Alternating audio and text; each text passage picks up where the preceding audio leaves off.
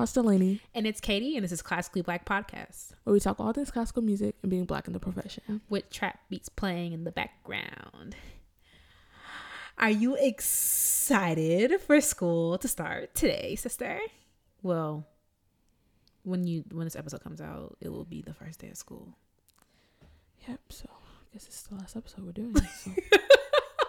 Just, my tear ducts are quivering. Okay, relax. You don't know what I went through. I don't. I'm not even gonna pretend like I did. Ain't no, ain't no relaxing over here. We're traumatized. We're, but we're believing God for a better semester.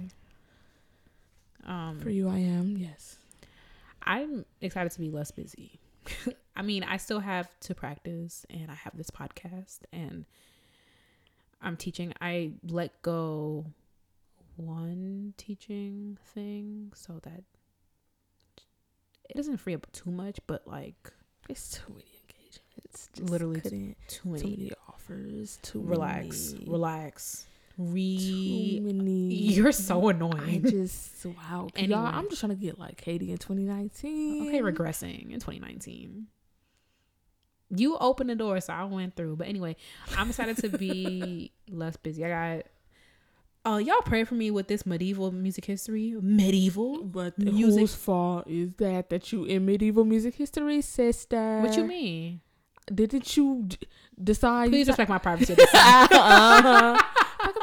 Please respect my privacy at this time.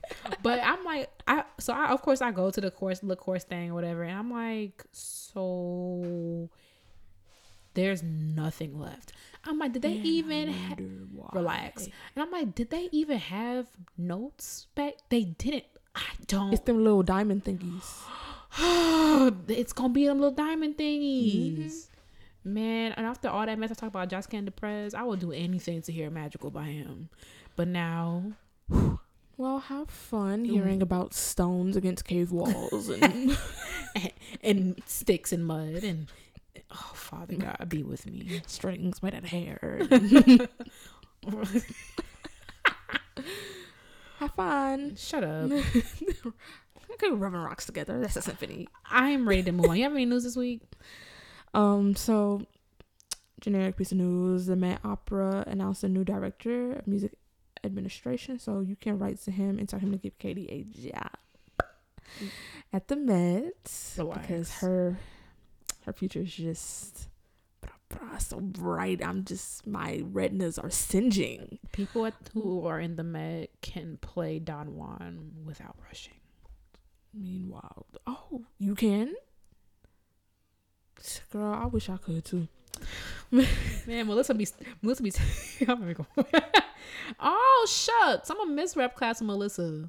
Aww. Oh, I don't understand why Eastman is acting like bass players don't have orchestral rep. Why don't we have rep class? Oh, every all the other strings winning auditions. Us being like, I, I held like I don't know her. Who is Strauss? Who is Strauss? Beethoven. All right, Mozart. How did we get her. over here? We want this. That's all I had to say was congratulations, Met. Yeah, exactly. My um, dude was like, I'm leaving to pursue my freelance career. And I was like, all right, go off then. I mean, if you got it like that. Right. We stepping down from the Met. I didn't know. Literally. Okay. That's the theme in this episode because my next story is about um a L A Phil violinist. But this one's cute. Yeah, I mean, yeah, it is. But just. To be this secure and just to be this popping, right? So, uh, violinist in the L A Phil, his name is Vijay Gupta. Um, I actually met him when I played the Dittersdorf Concerto with a couple. Um, when just, you are a soloist with the L A Phil, we yeah. on tour. Okay, we, well, we Carnegie Hall debut. Okay, Church in the Hood community outreach concert. You're not gonna, you're not gonna lie on me on Sunday Eve Eve. Shout out to Marco. No, no, no. We will not be. We will not be doing. He is a. Oh, it's Sunday Eve Eve Eve Eve. I'm like, are you? Just say Thursday. No, but um, it was literally just a little. Really, but he was in the org show, and I played that super super nice. He's um, He ju- he won the MacArthur Fellowship earlier this year, which literally it included a six hundred and twenty five thousand dollar no, it's no no joke. strings attached stipend. But that that fellowship, that's what Aaron Dworkin got, uh-huh. and you can't apply for it. You have to be recommended for it. So it's like some weird like Illuminati type junk okay. where they just like seek you out and be like, oh man, like recommend they, Classically Black Podcast by MacArthur Grant because we could do a lot with six twenty five thousand. Right, I mean, right, honey, what are we doing? But um, yeah, you you have to you have to be recommended for it. You can't apply, and um, it's it's like the truth, and like you get it in installments, but it's still mm-hmm. six hundred thou. Right, no strings attached. Like, wow. Um, so basically, he's been um he won his job in the L A field in two thousand seven. He was nineteen. Okay, but also times are different. two thousand seven is not that long ago. Though. Oh, shoot. two thousand seven. You said two thousand seven? Yeah. That's why I was like, when he was a, t- it said he was a teenager, I was like, mm. but it said two thousand seven, I was like, this wasn't like L A Phil in nineteen fifty-six. When you could just when, walk on. When you was like, oh, you could hold it up, not upside down. Okay. Right. Okay, all the old heads coming for us right. in the comments. Well, we had to, you had to what? Everyone plays viola well these days, okay? Literally. Right, especially you, I'm so. not even getting into that. Right, I'm not even getting into that. Whole other episode. But he, um, so he won the job when he was nineteen years old, and he's been there for eleven years, and now he's, um, he's stepping down from his position in the first violin section to grow his organization called Street Symphony, um, which has been they they put on concerts for homeless people, um. and on Skid Row, and and it includes a lot of musicians um from the L A Phil are mm. also, you know, helping him out with this, and they're actually moving to their very first office in downtown. Oh, cool. Um and they're moving from, you know, because he was operating in his living room, and now he's oh shoot you know, I'm just it's so great. So like one of the one of the things that he's trying to include that he's going to include is giving Skid Row musicians um the chance to study for up to a year with professional musicians. Oh, nice. Like, you know, that reminds me of, I don't know if you ever heard of this, that Juilliard graduate, he was a black guy and he was having like mental issues. He graduated from Juilliard and ended up like on the street. Yeah, I heard about and that. And Jamie Foxx played him in a movie. Yeah, yeah, yeah. Yeah, like that's what, like there's probably people who are like talented, they yeah. don't have the help that they need, like, and they're going to mm-hmm. get it through his through his program. Um, it has, um, it's, it's planning a, an event in mid-July, um, where it's going to be a block party, and they're gonna have different ensembles, and it's going to be, uh, held in conjunction with the Midnight Mission, um, on Skid Row.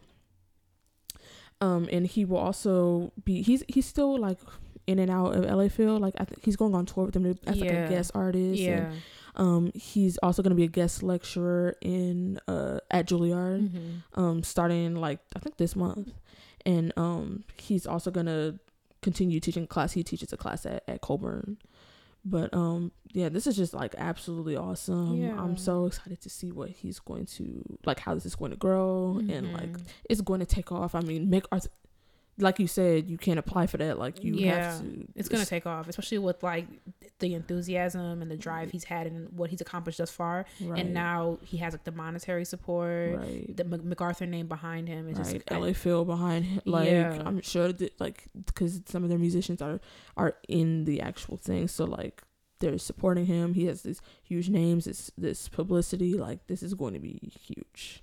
But oh, I'm excited to see what this becomes. All right, so now we are back. We have a very special guest today. We are here with that viola kid, Drew Alexander Ford. What's up? How y'all doing? How's it going, Drew? Hey, good. It's, it, I'm good. This weather is ridiculous. Listen, because L A. I don't even know what Eastman's going to look like when we get back. It's going to it's be... It's going to be ridiculous. Under snow. It's literally... It's, it doesn't make sense. Like it snows so much in Rochester. Yeah, it yeah. snows every day. And then there's also nothing to do except drink coffee and alcohol. Don't I auditioned for Eastman twice, like for undergrad and grad, and I like visited for grad school, and I was like, "Yo, I don't know, man. I don't know if I can do this." There's the Genesee River. Like it's green. Oh, that's lovely. So Saint Patty's Day, y'all be turning up. Like, exactly. And the day after, and the day before. Yeah, and the day, yeah, yeah, yeah. And there's the um Let's move on. Because we will go all day if you let Be- us. Beautiful, beautiful segue. Gotta tell you, it was clutch. All right, so we have some questions for you. We want to get to know you a little bit. So why don't you just tell us about yourself? Tell me. Okay. It's like a very vague, but yeah, we got to start tell somewhere. Tell us about yourself. Well, I like long walks on the beach. uh, the color orange. So that's nice. I was born in September. September okay. twenty-ninth. I'm a Libra. Oh, wait, Libra gang? Yeah. Relax. Oh, Libra? Relax. Are you October? Yeah, yeah. October seventeenth. seventeenth. Wait, Facts. When's your birthday? September twenty-ninth. What? It's my mom's birthday. No, wait. Shout out to Ina. Hey, hey mommy. What's good, mama? All right.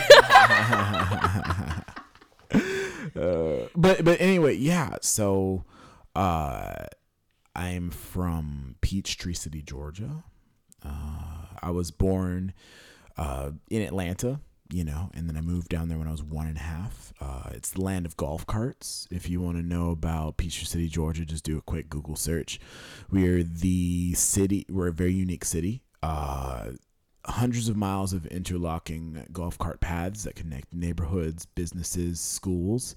So from age twelve, I was driving to the store to pick up groceries for my mom. Driving by myself on a golf cart. On a golf cart. Just wanted to clarify. Yeah, driving on a golf cart. Oh, wow. I would take girls on dates on golf on golf cart. Um, I mean, if your imagine, man is not, if your man don't have a golf cart, hey, what are you look, doing, sweetheart? Look, look, if he can't, if he's not mobile, you just kick him I to mean. the curb. You know what I'm saying? No, what was really cool was uh, in the summers. Georgia summers are notoriously unbearable. one hundred percent humidity. We're talking ninety-nine, ninety-eight degrees. We're talking field work, you know, on the plantation picking the cotton. It's, it's a smooth really, and resounding no for me. Yeah, it's not it's not the move. But the cool thing about the cool thing about these golf cart paths is that they're they have tree canopies. Like they're in the woods. So they connect golf cart golf courses to neighborhoods. So you're driving behind neighborhoods in the shade. You take the windshield down and you have the wind hitting your face. It feels like it's seventy degrees. It feels so good. And when the leaves turn in the fall, it is some of the most beautiful experiences I've ever had in my life, you know? So I love that. That's how I grew up. A very sheltered community. They call it the bubble. Because not a lot goes on there. You know, you grow. It's a great place to grow up. You know, you got really nice families, uh, upper middle class. Many of the parents are uh, the are, are they work for Delta. Delta is like the big yeah, airline in Hartsfield-Jackson. Yeah. Hartsfield-Jackson's the number is the busiest airport in the world. Um, yeah, so that was the kind that was the kind of upbringing I had. And so, you know, being in that middle class family. Uh, surrounding, I had a very different upbringing than a lot of my uh, contemporaries, uh, and so uh, I find that, you know, being an African American and going into classical music, it made sense to me because my family had access. For a lot mm-hmm. of African American yeah. families, that is not the case, mm-hmm. um, and so that's why you don't see as many black faces on orchestras. Yeah. So access opportunities. Access is, yeah. I mean, it's a right. and and social verification, seeing other people that look like you doing it. We we like to think that you can be anything you want to be, but when you have a child who is just learning about the world, perception is everything. Yeah, for I sure. think per, we are like we're always about like, you know, you could be whatever, you can do whatever you want to do. Uh, you know, the world is your oyster, but in a lot of cases, those, those people don't see that. They, they, those are just things people say. They don't see the proof. Therefore, it's really hard to believe.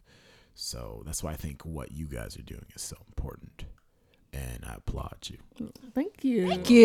You're welcome. So you talked about your bubble. You talked about yeah. where you grew up. How did you get into the viola? Wait, wait. Let me make sure. Are you What's an O G? I'm an O G. Hey, O G, stand hey, up. It's like look, me, you, hey, and three other people. I mean, if Slytherin were the violists, I'll be a pure blood. You know what I'm saying? Listen, hey, hey, we we holding it down. Hey, one hundred percent. So real recognized real. So real recognized real. Shut if up, you know, Blaine. you know. If you know, you know. Wow. So yeah, uh, twelve years old, started in sixth grade, public school, just like everybody else. Played yep. Hot Cross Buns, Lightly Roll. Tribal Laments? Pits, oh, I don't, Tribal Laments. Oh, that was lit. lit. I remember that Tribal was, Lament I was, was about lit. Tribal Laments. That was like. Tuca Variations, I got you. Listen, yeah. Number fifty-seven, Essential oh, Elements. I would mm, never forget Tribal Lament. What a bop. It's. No, for real. It's modal af, you know. I'm gonna come to my recital here, Tribal Lament.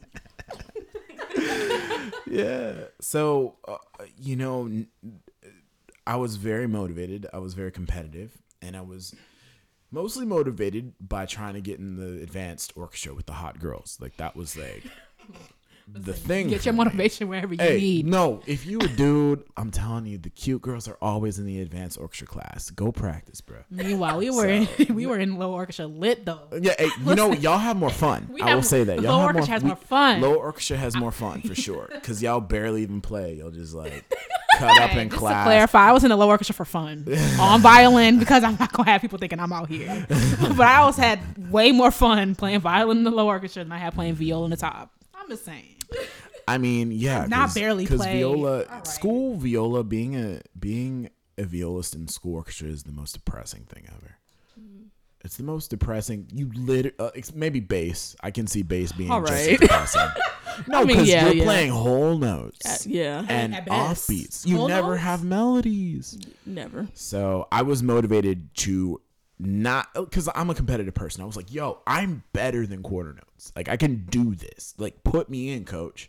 So I, I was like looking at Suzuki books and things like that, and uh, I eventually started getting better at viola, and then I wanted more. I wanted more than just to waste time in orchestra class every day.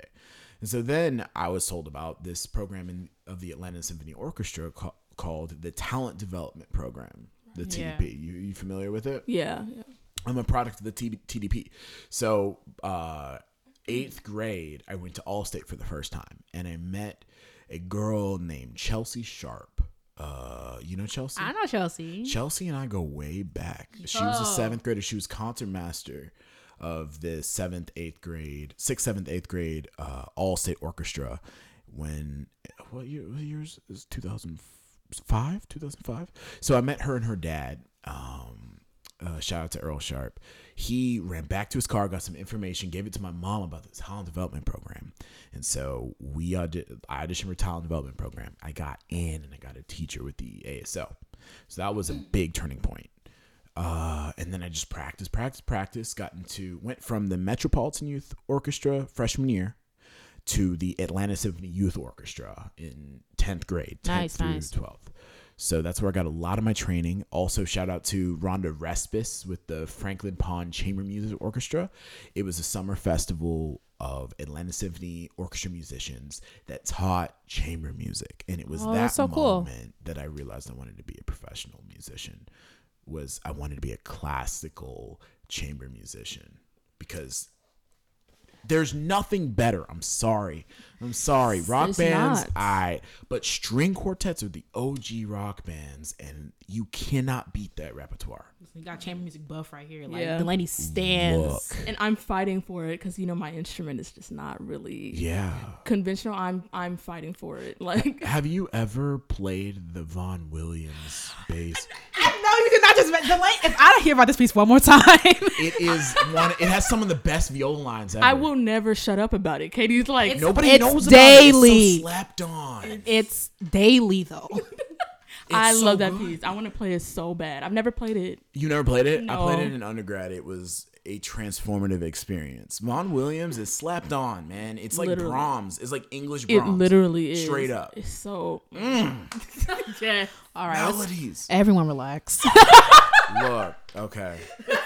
You don't yeah, get need, it. We need, to, we need to back away for a second from the chamber music discussion, because I will not stop. I will not right. stop. I just don't think you understand. It's been... It's been months. It's been months since she's been talking about this. Okay, piece. She settled for the Prokofiev. She did the Prokofiev. Yeah, I've never, I've never heard that one. I've never heard that one. So you have to put me on to that. It's it's violin, viola, bass, oboe, clarinet. Oh, it's it's whoa. Funky. Oh wait, no, I have. Yeah, no, I have. At oh, a summer okay. festival, I have heard that. Yes. Yeah, I think did I play it? It's funky. Man played a movement. It was mm-hmm. such a long time ago, and it was like only for like a couple days. Uh huh. But the, yeah, yeah. I'm gonna have to reintroduce myself. Mm-hmm. Thank you. I usually don't listen to Prokofiev. Yeah, me neither. Oh, and tell me more. Katie does not like Prokofiev. Yeah. Chromatic displacement just didn't. It's work not working me. for me. I am. You did your best. I ah! appreciate it. Yeah, it's like, it's a cello sonata. I just fall asleep. I'm just like, oh, okay. I, I might I might give him the first move in the classical symphony. Yeah, no, that's that's Liddy. Maybe. It's hard, I mean, though. It depends what day, what day is today. I had to use that. That was an excerpt of mine for the L A Chamber Orchestra, and it was hard. I think that's why they cut me. Okay, I'm not gonna I'm not gonna expose who. Okay, but it, I I go to Eastman, so you know who taught the class. But she yeah. gave us that excerpt. Like, she's like, "Oh, we I forgot to give it to you, so you could just do it two weeks." I just. And then she killed me because she emailed my friend and I like two days before the final like mock audition for mm-hmm. the final. She was like, "So you know, you guys have been taking it significantly under tempo," and I'm like, "Hey, you gonna get whatever's gonna come out these F Os." Hey, look, these string crossings, homie. Well, I can't relate. The faster you go, the sloppier they get. Listen, like, I don't know what to tell you, honey. We literally just have downbeats that hey. whole symphony, and that's you know why you what? like it. God bless. God bless. Downbeats. Wow, I'm sweating. We need to get back to his How question. Did we get here? I don't. Yeah, let's go. Let's go. How did we get? Let's go. Okay, so, so you, you kind of get a little bit about me. You that's said that you that that. The camp you went to was transformative. Was there a specific moment at that camp, or was like the entire experience was like, oh no, this is what it this is it it was it was a gradual thing, being with people my age that also were very serious. It was the first time I was surrounded very close proximity rehearsing with people that actually do we is this a clean podcast clean-ish okay yeah, it's we, fine it's fine they actually cared they cared say about what you want. Nah, I mean, it depends. I, I follow suit. You know, I'm a sailor, but because but it's no, if you start turning up, uh, yeah, I turn will... up. Okay, okay. And nah, they they just gave a fuck about. Okay, it. You know what I'm saying? They gave. I didn't know that's what he was doing. They practice like I, right. It's just the small things, and I was like, I was the worst player in the room, and I love that. Exactly. Yeah. I crave it. If you're the best player in the room, you're in the wrong room. Exactly. Yeah. That's absolutely. What my teacher told me and before I went to room. Eastman. Mm-hmm. Yeah. And don't ever arrive. I see people every day that arrive, and it's just because they don't have a perception of how far, how deep does the rabbit hole go? Do you know? Do you know? The camera. You, you don't know. If you think you good, you don't know how deep this thing goes. Literally. Yeah. It's not much off-putting yeah. to people. To me, where people will be like, you know, every once in a while you'll be like, man, that sounded good, like, oh, I did that. But no, people who like to, stay yeah. in that mindset, like yeah. when you meet people like that, it's scary. It's like, yeah, oh, that was a okay. cruise ship for me. It was I, what? That was a cruise ship for me. Really? Yeah, the people I worked with on the cruise ship, there was there were two people that were like, that were of the same mindset as me, but the other two were okay with sounding like shit, and I'm like, four and a half months of working with people that just. Didn't even understand or grasp the concept that the way they were playing was incorrect rhythmically. And when you were like, hey man, can we work through this? No, it was fine. You guys are messing up. That's mm. ridiculous. No, that's you're ridiculous. Playing yeah. the wrong rhythms. I know because I'm looking at the score and you're doing it wrong. If you just, and I don't like telling people they're wrong. However, somebody has to like you. We can't. But keep it's the way you this. Say. If you should yeah. understand though, I mean, by me saying it's like, hey, this isn't quite lining up. Can we can we do this together? Exactly. There's always a maybe way that's to say a things. Hint that you should analyze because I'm analyzing what I'm doing. I think I'm right, but I'm going to break it down, subdivision by subdivision, make sure it lines up. If it doesn't, my bad. Okay, that was me. I was sorry. I got it now. We're good. Let's move forward. Right. But if people don't go into that zone of like. Introspection and like maybe I'm wrong here. Let me just take a moment. Maybe I'm wrong. That is that is not an artist. I'm sorry. Right. That's not an artist. I had like um I know a bass player. He was playing in Germany mm-hmm. and he was assistant principal. And the principal player, he said it was almost as if he fell out of love with what he was doing because he was not a good bass player anymore and didn't care to get any better. And that's like a, such a scary mindset. You don't even care to improve. Like, well, I think that's actually okay. Here's the deal. We as musicians, we get into this zone of like, everybody should be a musician. Everybody should love it. Mm-hmm. No, if you don't want to get better, mm-hmm. that is the moment. The moment you're okay and you're done, that's the moment you cease to be an artist. Mm-hmm. Right? And that's okay. It's okay to put it down and do something else, please. Right. But do something else and but make room for the people who want yes. to be yeah. here. Yes. That's because he was just creating friction within the section. It's yeah. just you have to be honest with yourself mm-hmm. with what you actually want to do, mm-hmm. you know? Get the fuck out. Right. So, no, no, if you, if you don't want to be about that life, cool. I'm going to give you a hug. I'm going to shake your hand, look you in the eye, and say thank you for the experience. Right. And then get the fuck out so somebody else can come and we can grow together. Right. Yeah, absolutely. Yeah. I agree. Yeah. Uh, paging every American orchestra ever. We're gonna add all of them in the description. Oh, y'all music directors, you heard it here first. Yeah, yeah. No, put me in, coach. I will work harder than listen anybody. look look at me, I'm hungry, I gotta pay my bills. Okay. Uh, so what are some of the things that you changed, like personally in your life, when you decided to uh, pursue music? um I stopped prioritizing what people thought about what I did.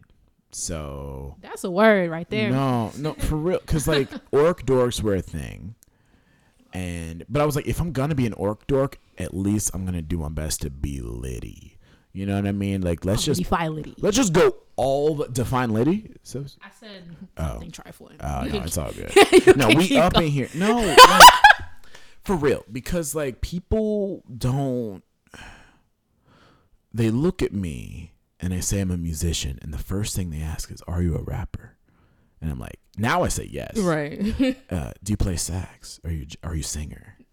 Singer, I get a lot. Sing, I get yeah. singer a lot, but that's another conversation and that's another yeah, episode. Because because every because every black female is a church gospel singer, and there's nothing wrong with being no. a vocalist. Mm-hmm. However, don't assume that I'm a vocalist just because I go to conservatory and I'm black. Like, yeah. it's, it's just so tired. Well, that just means we have work to do, because how many African American artists are classically trained? Think about it. Mm-hmm. How many?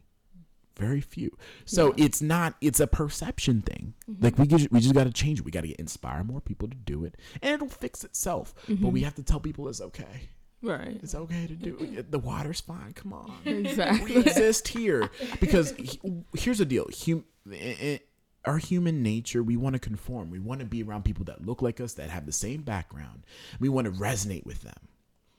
But if, if, if, the people that we want to resonate with aren't doing a particular activity, we by and large don't find that appealing because we want to fit in. But if we like show perception, like, no, black people are not monolithic. We do a lot of dope shit in a and lot of different everything. ways. We do everything. And the internet, God bless the internet, it, it allows us to find each other. Yeah. You know, yeah. and then group together and clump. And then when you have, see a group of black people playing Brahms, it's like, oh wait, that's kind of fire. Hold on, I'm gonna give it a chance. Let me listen. Oh, they're good. Man, could I do that? Could I do? Could my son do that? Could my daughter do that? Right. Is that a way out the hood? Is that is that a way to get you know yeah. that uh, sustainable lifestyle?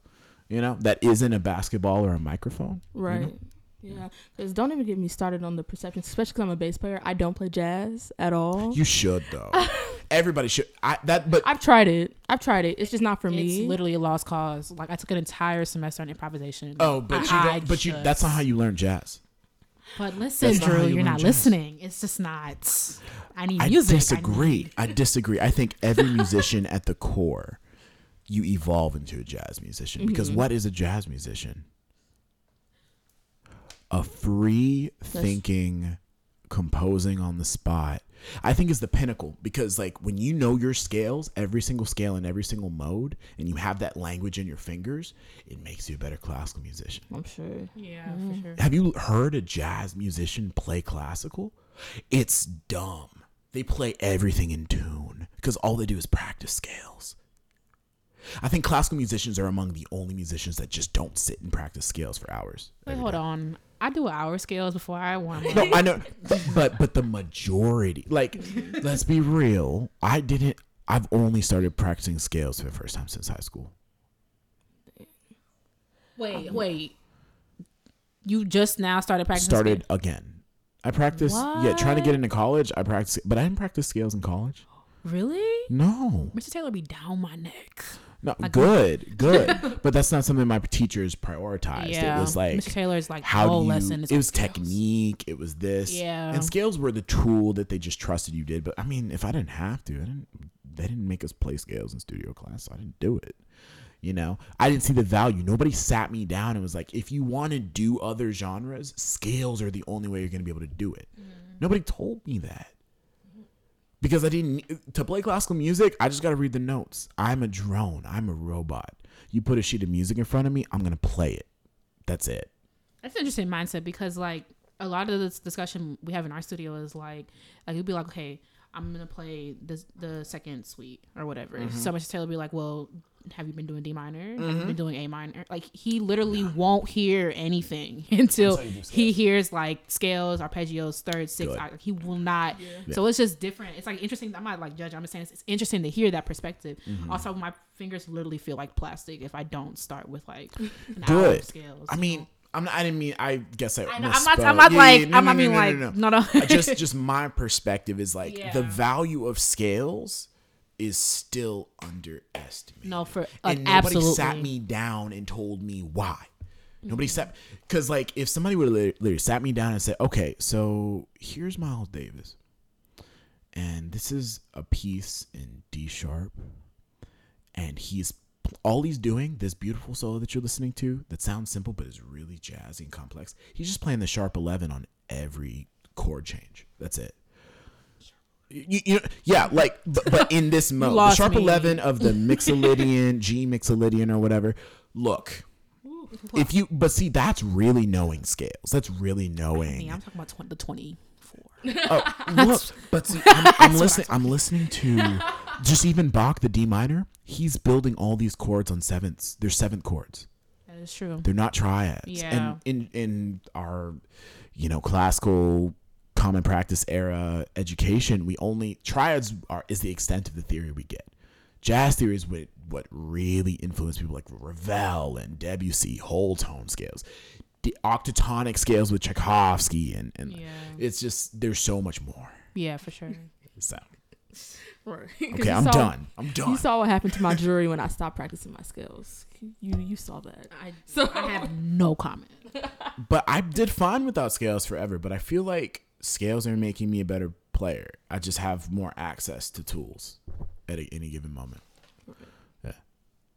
Okay, so why that viola kid? How'd you come up with it? Um, mm. How'd you brand yourself? Tell us about that. It didn't start as a brand. So what I I think stuff evolves into a brand if you stay consistent. Consistency creates Consistency. a brand. Consistency. Consistency. So I I was in high school and I did a. Uh, I did a talent show and I won it in junior year. So a lot of the younger kids, they knew me. They they didn't know who I was. They just saw me at talent show or heard about me and I like played the viola. It wasn't like the violin. So like uh, around school, like right after talent show, people were like, "Hey, you're like that viola kid, right? That guy who played viola, right?" I was like, "Yeah, yeah, yeah." And so when I was in, I was in college. Uh, I was a freshman in college and I was bored out of my mind. And kids in my uh, dorm, Plunkett Hall, shout out to Plunkett Hall, you musty ass, leaking ass, freshman dorm. Anyway, at Mercy University. But uh, I, uh, they were all playing this game called League of Legends. And so I had to make a gamer tag for that. I was like, hmm, what should it be? And so I used to watch this show called Attack on the Show. It was on an old channel called G three, which is like for video what? gamers and oh, stuff okay. like that. And there was, they used to have this segment called Gadget Prawn, which is just pretty much gadget porn, tech porn or whatever, like the new phones that were coming out. And I was I used to watch it all the time. And the guy they used to bring in for the segment was this guy named Chris Gore. And his Twitter handle was that Chris Gore. And I was like, that's actually kind of dope. What if I, so I play viola and my friend had a gamer tag called Some Random Kid that I used to play Halo with. So I was like, huh, what if I was like that viola kid? Oh, and that's what people used to t- call me back in high school. Okay, that viola kid, done. two thousand nine, done. Locked it out, made the email, yada, yada, yada. And then it just, I was just that old kid in League of Legends for like four years. And then my senior year of college, I was like, what am I going to name my Instagram? Because these cute girls are like, hey, do you have Instagram? Do you take pictures? I want to see. And I was like, oh, I just got a smartphone. Let me just download Instagram so I can talk to these ladies. And what what am I going to name it? That Viola Kid. And I just kind of stuck with it. And then the rest is history. I just kind of, I became aware of a guy named Gary Vaynerchuk. I started reading some of his books and I was like, oh, snap. He's right. If I want to have a career uh, where I play chamber music or I play solo, or even if I do orchestra, people are going to need to know who I am. You know, how do I do that? I give value. Okay, let me just figure out how, what do I have that people need? Okay. Make some videos, make, make take some photos. I'm gonna like share some tips while I'm going through school. Uh, I'm gonna document my audition to go to Juilliard. Okay, let me do that. And so it kind of snowballed, and then uh, eventually it became what it is now. And yeah. I don't even know what it is yet. I'm still figuring it out. So tell us about life after grad school. Like, what's a day in the life of that Viola Kid? Triggered. I, no, actually, this past year, I've been like battling depression. I think there's like a after, a post-school depression that sets in, and I've been talking to a lot of my friends who are all going through it. Because when you're in school, you're around a lot of talented people. You're around a lot of driven people, and you're playing incredible music. When you leave school, you go and you play in the subway. Or you go and you play some background gig at a co- cocktail party with players that haven't practiced in years. Or you go play a fashion show with players, oops, who don't, excuse me, uh, who don't care like you do. And then you find yourself consistently among the best in the room. And then it's like, is this all there is to it? Is it all these people, they hate what they do. They hate play. All I'm doing is playing whole notes. Yes, I'm getting paid, but I'm playing whole notes behind Josh Groban, man. What? Mm-hmm. I didn't, I could have done this with a high school diploma. Like, what is, yeah. what is the seventy-seven thousand dollars worth of student debt? Let's not talk about student debt. So Just it's all these the different podcast. things. All of my friends are getting married or having children or in whatever order. They're buying houses. So, and I'm sitting here practicing scales in my room, wondering if I can pay rent next month. So, it, and the thing, the social media thing doesn't make money for me yet. So I feel like I wasted all this time, and now I got these bills looking at me. It's like, how do I make this a living? And so it just becomes overwhelming. So that's what the past year has been.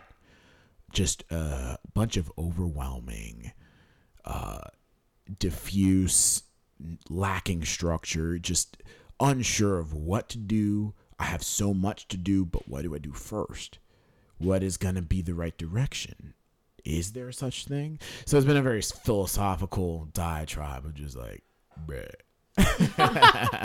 But I had a viola teacher one time tell me, like, literally the best piece of advice I've ever gotten, uh-huh. which is the plan is that there's no plan. So you kind of yeah. just float through and, that's and work scary. hard.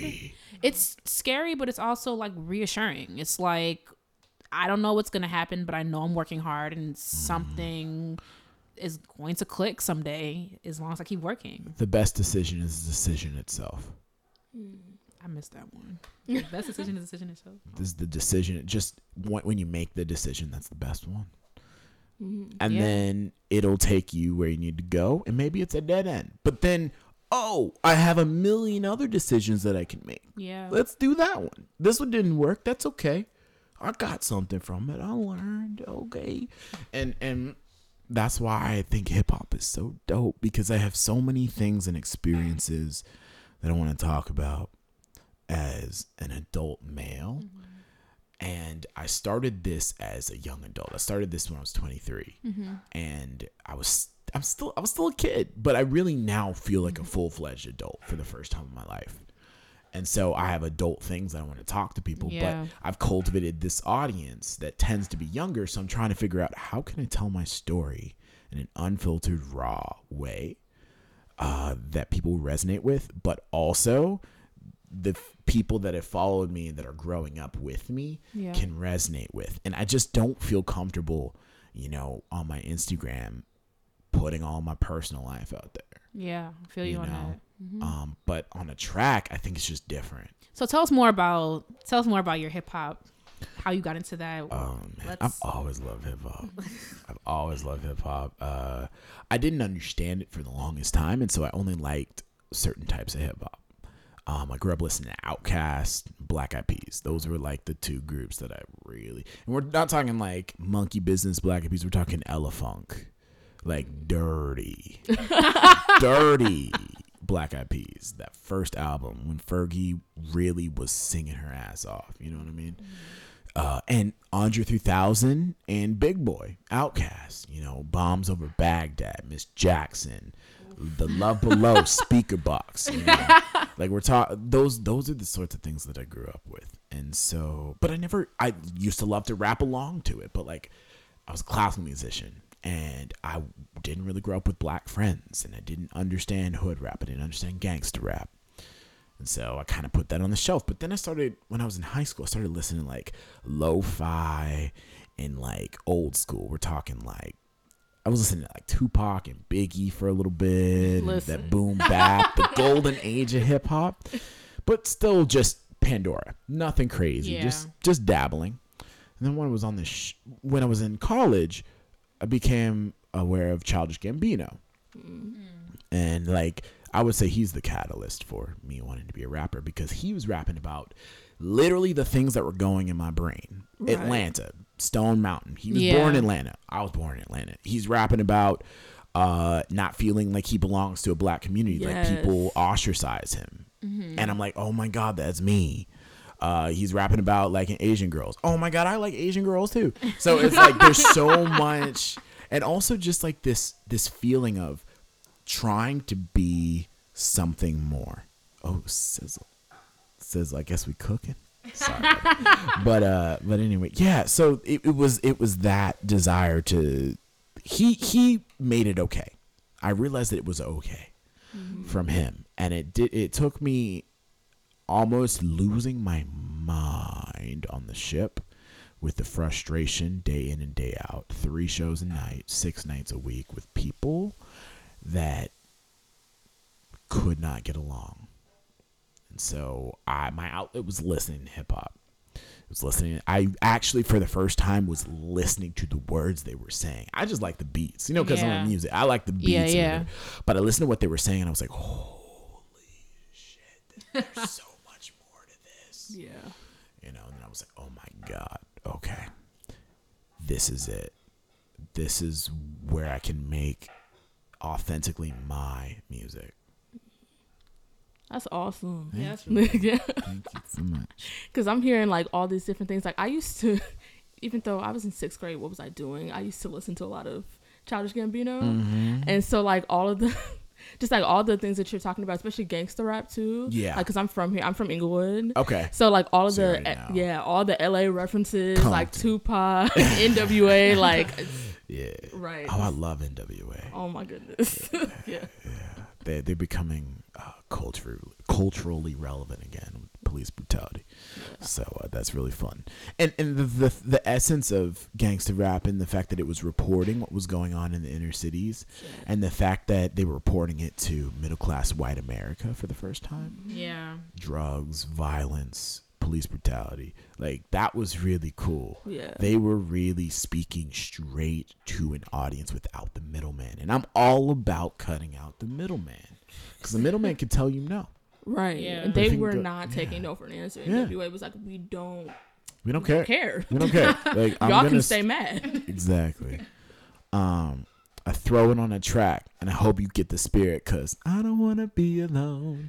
I don't want to be alone.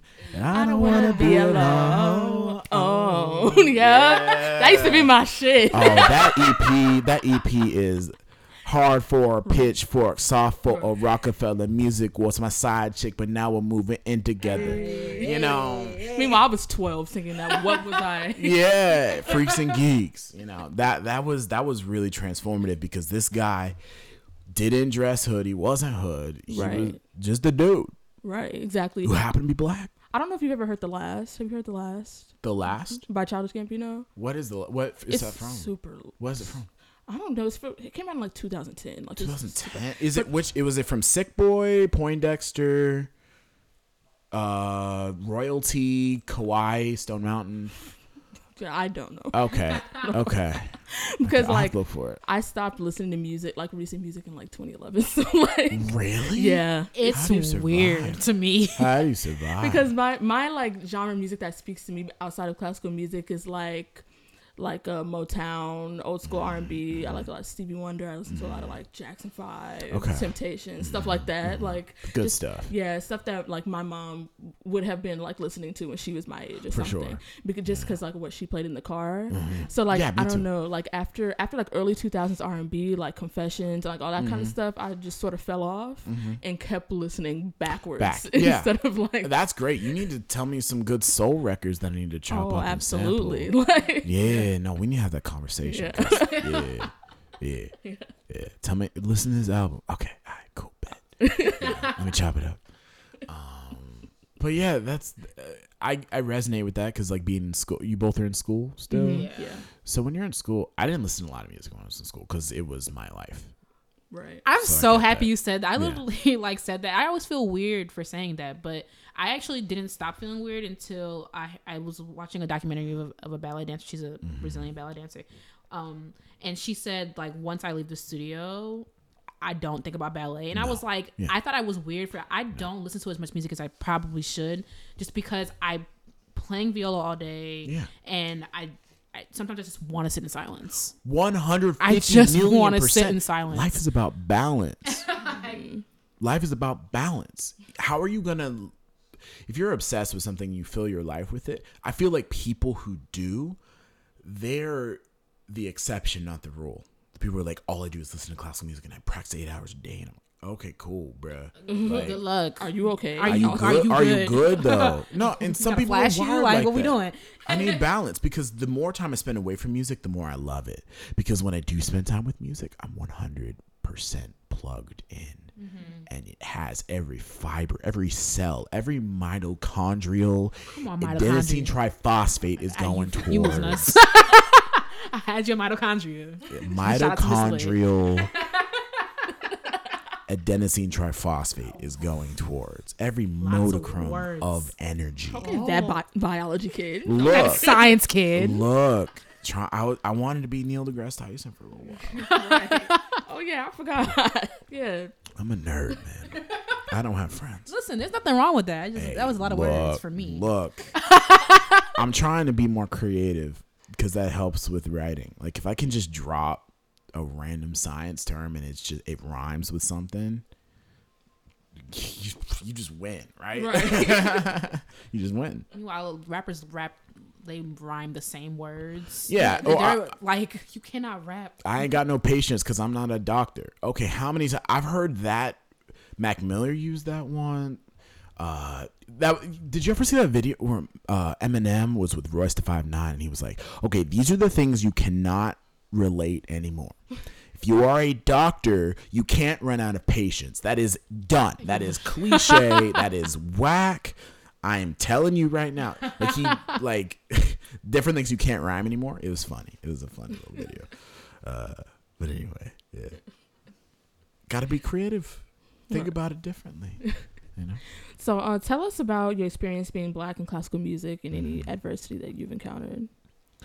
Uh, I really haven't received much adversity because I think in actually I think out of everything I can do in my entire life, being black makes this classical music thing a little easier actually because we're so rare and mm. people do diversity is that. The buzzword of the twenty-first century, right? Yeah. So like if I come to if I come somewhere just prepared as my whiter Asian counterparts, people are way more hype about it than if I were white or or Asian, because okay. they're like, oh, this guy.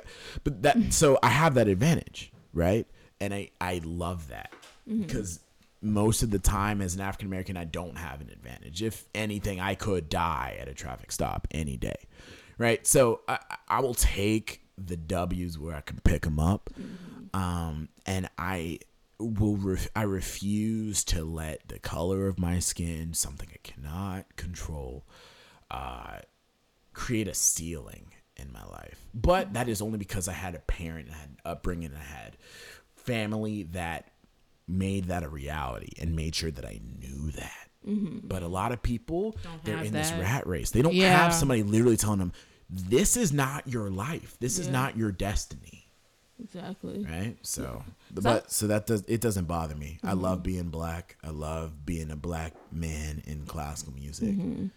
Because I definitely feel that way now, like that, you know, there's nowhere to go but up. Mm-hmm. But like, especially when I was starting out, like being from yeah. Inglewood, people, what, what yeah. is that that mm-hmm. you're carrying? Mm-hmm. like, mm-hmm. um, or mm-hmm. even like, like my, my bass teacher that I had um, in middle school and high school was literally like, he charged me less than half of what he charges other students, because I simply could not afford mm-hmm. to study with him, like mm-hmm. and if it wasn't for that, like people taking chances on me, like that's sort of how I got to where I am today. Ditto. Right, exactly. Yeah. So I had access, but also had a lot of people looking out for me. Yeah, absolutely. Like I literally like, teachers who did not take a chance, I just don't know how I would have yeah. gotten this far. Yeah. And I really think about that a lot. Yeah. And that's why I made my social media, because I wanted to be the big brother that a lot of people didn't have, the big brother in classical yeah. music that I wish I would have had. And right. you're doing that. Giving me, I, I, I want to do more. I know I need to do more, and I'm figuring out how to do it in the best way I can. Okay. Because you're not alone. If you're listening to this, you're not alone. Yeah. So, um, tell us a little bit about how you balance your creative life and your personal life these days. Uh, very easily. I okay. don't have a personal life. Here you go. I knew you were going to say. Ain't that what Kermaine said? Yeah, Kermaine was like, well, it's easy because I don't have a personal life. And that's okay. Uh, I'm looking to build it, but I find that it's funny. The older you get and the more quote, quote, quote, fifty million air quotes in the air success you get, the less genuine people tend to be. You be, you then become more of a commodity that people want to know but don't care about. That's what Drake was saying. That's Look, funny. Drake's songs That's have been resonating with me so much recently. No new friends, right? Listen, no that's what new Drake's friends. Talking about. He's bro. talking about people start acting funny. They start acting funny. Yo, it's, switching up. They're switching up because they see dollar signs when they see you, or they see follower follower account when they see you. They don't see a person. They see a blue check mark, and then it then it becomes an issue of like, if I meet a girl. I created a secret Instagram account. Good luck finding it. Um, well, it has my it has, it has my face on you it. You underestimate. So it, it, I, it has my face on it, so there's only so much you can do. But hey, Google um, search.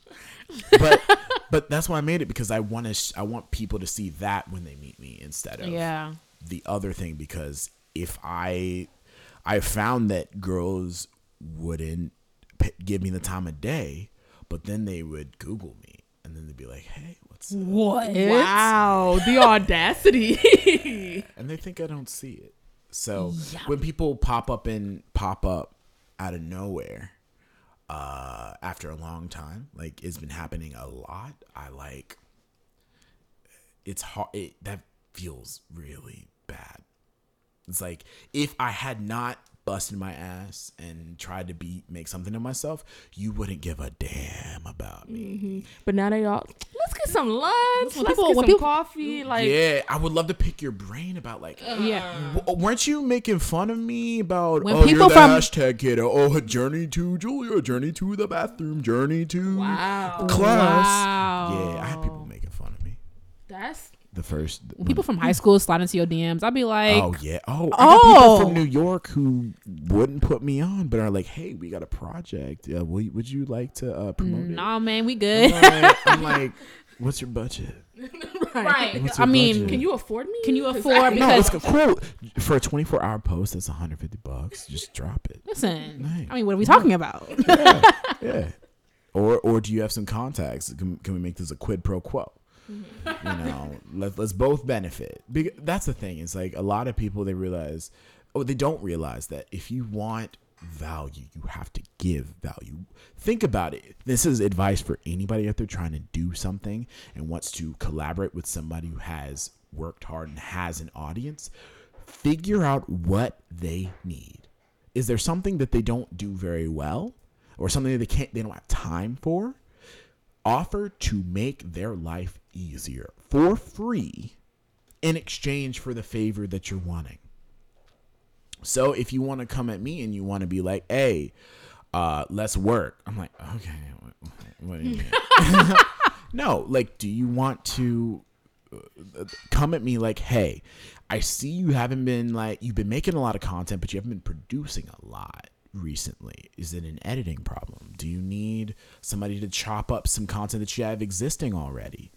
Do you need somebody to help update your website? It's your website. You got some stuff that's from like last year that you haven't fixed. Like, I would love to do that for free. You know, like, I got you. Like, let, let me help you build this. And then in exchange, like, maybe you could teach me how to edit, or maybe you could teach me how to do this social media thing. Maybe you could teach me how to edit photos. I could do it for you. You know, I can make your life a little easier. And I think that's the way with anybody to approach him. That's much better. That's how you get your D Ms open. So, but I open all my D Ms. So unless you're just asking, then I'm just like, oh, I'll get back to it later.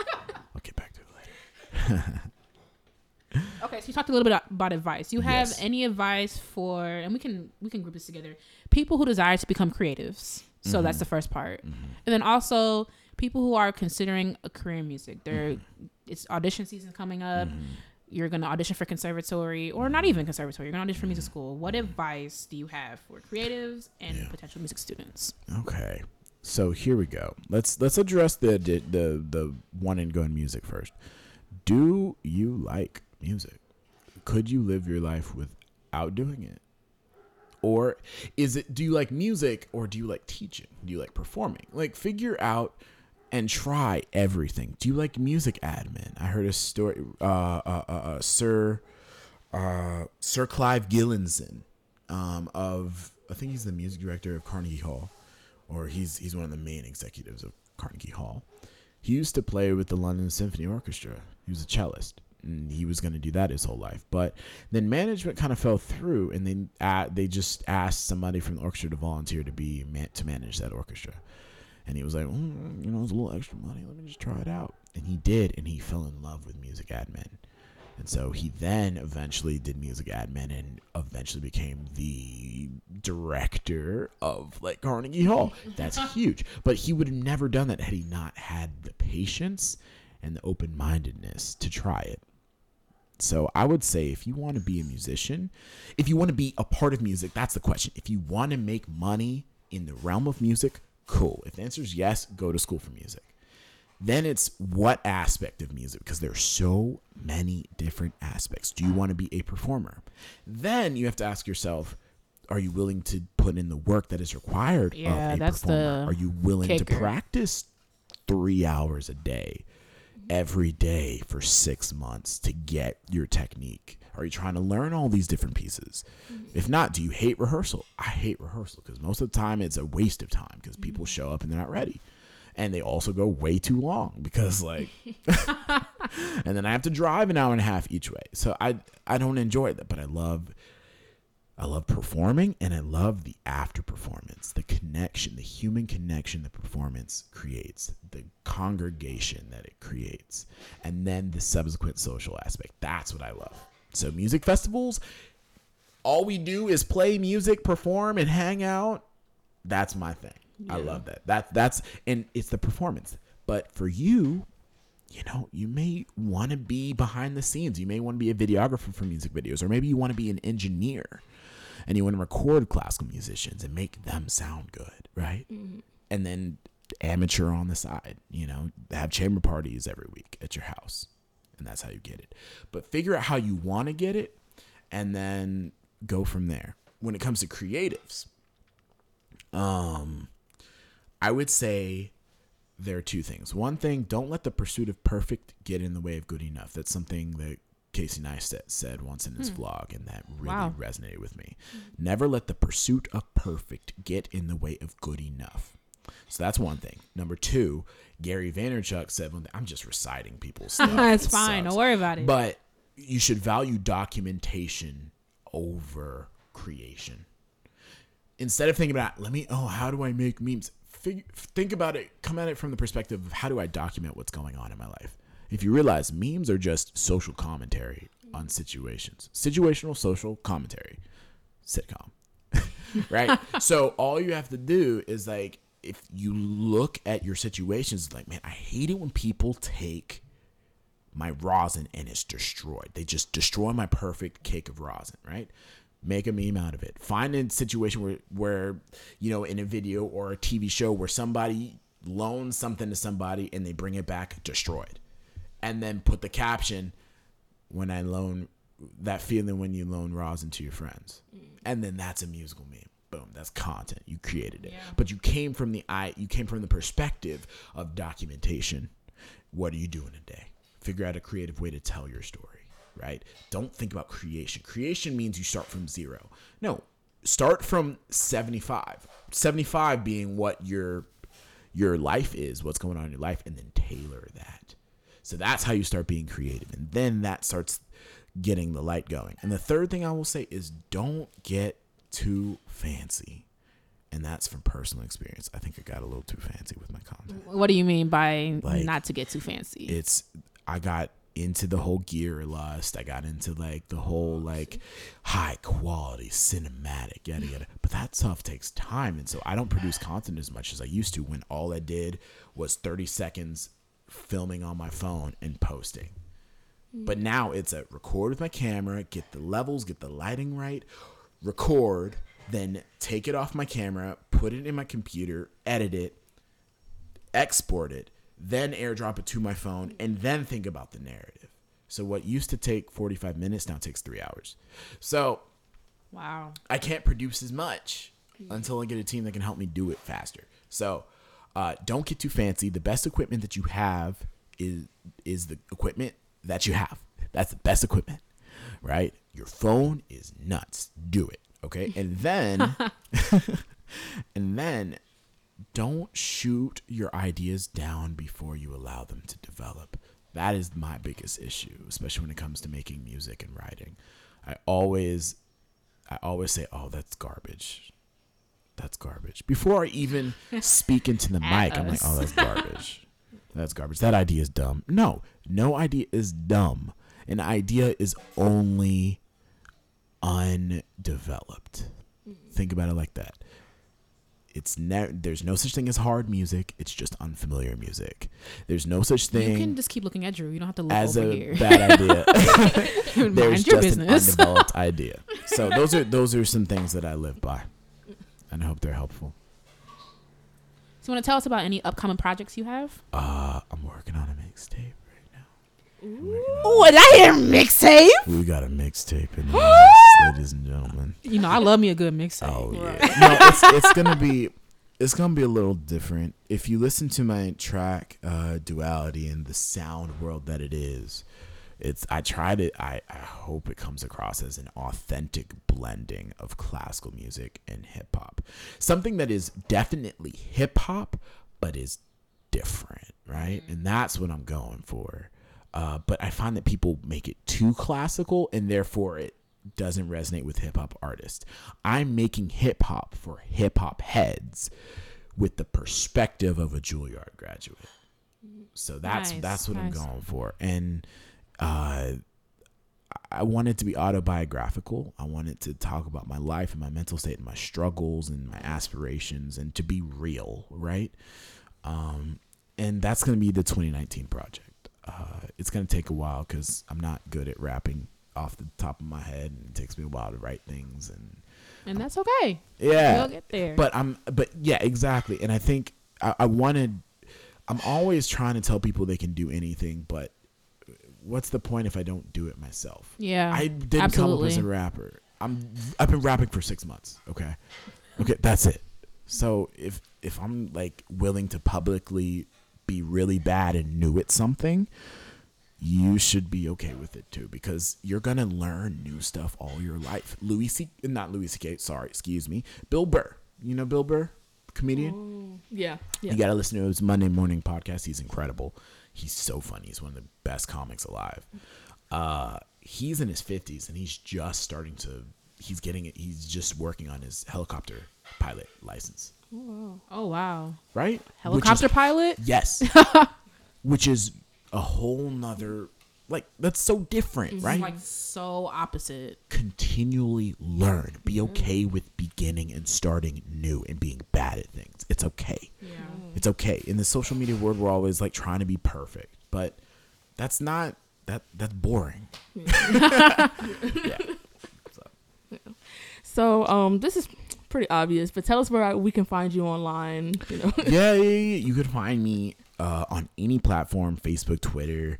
Definitely hit me up on Twitter. I'm trying to get my Twitter up. Like that's that's something. I love Twitter. Bunny loves Twitter. I don't even use it well enough. We need to have a conversation. Yeah. I need to figure out how I need to make content for Twitter. But Twitter, Facebook, has to be trifling. Instagram. Oh, I'm not trifling though. I'm just I just tell dad jokes. I just okay. tell dad jokes and make memes. Okay, so if you want to see dad jokes and memes, and also put B T S that I don't even share on Instagram. Uh, of my writing process or just random lyrics that pop up in my head, I tweet them out. So uh, at That Viola Kid, Instagram, Twitter, Facebook, YouTube. Subscribe to me on YouTube. Uh, and I got a podcast and a mixtape coming up, so stay tuned. Ooh.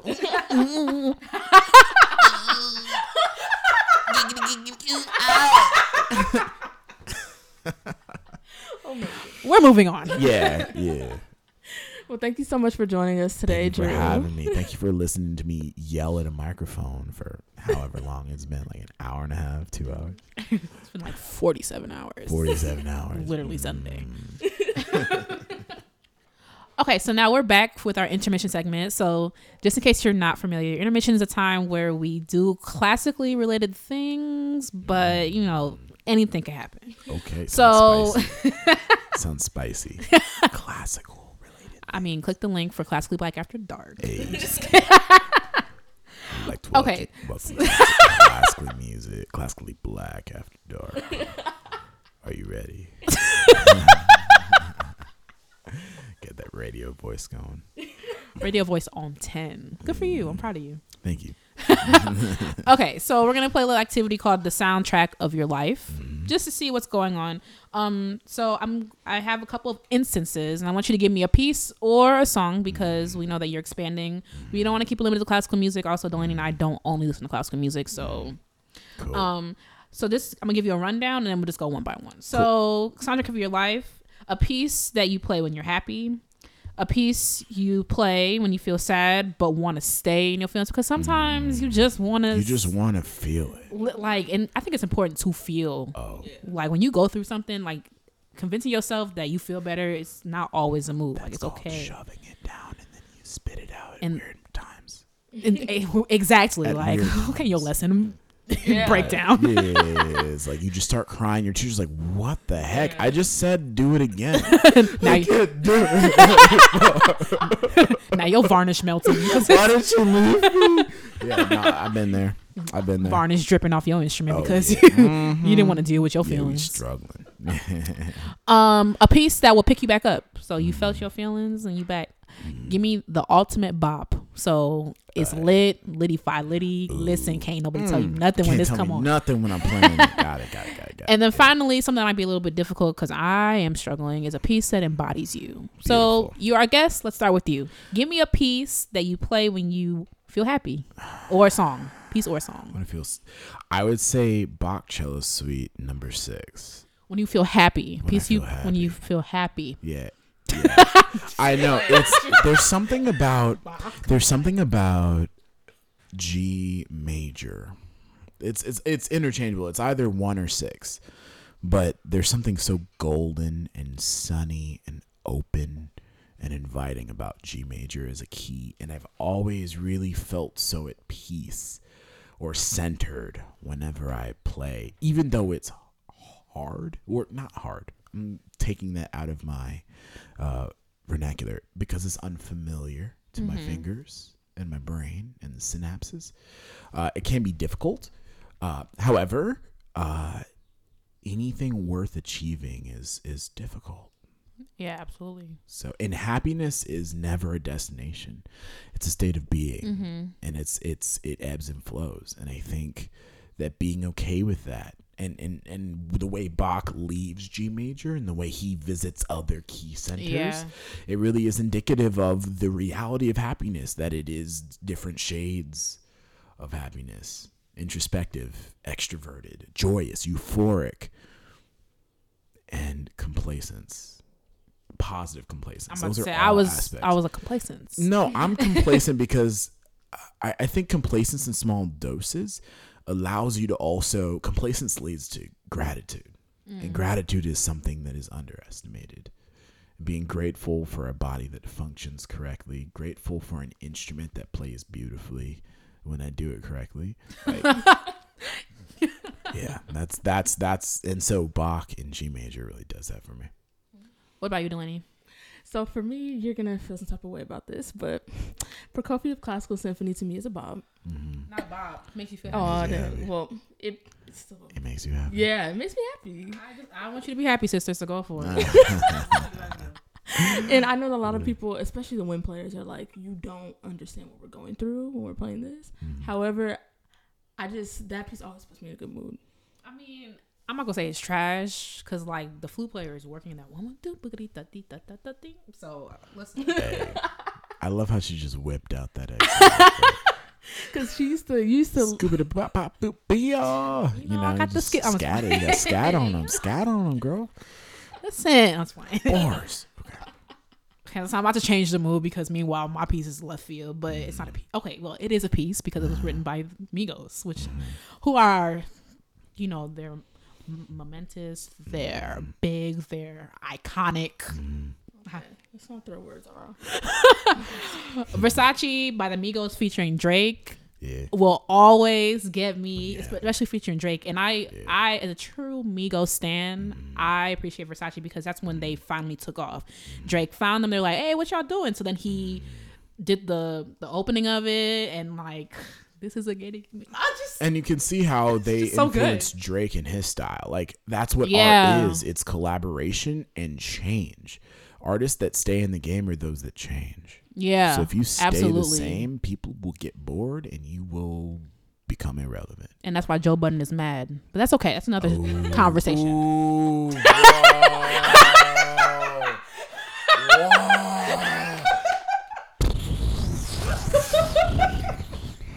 Just drop the bomb on them.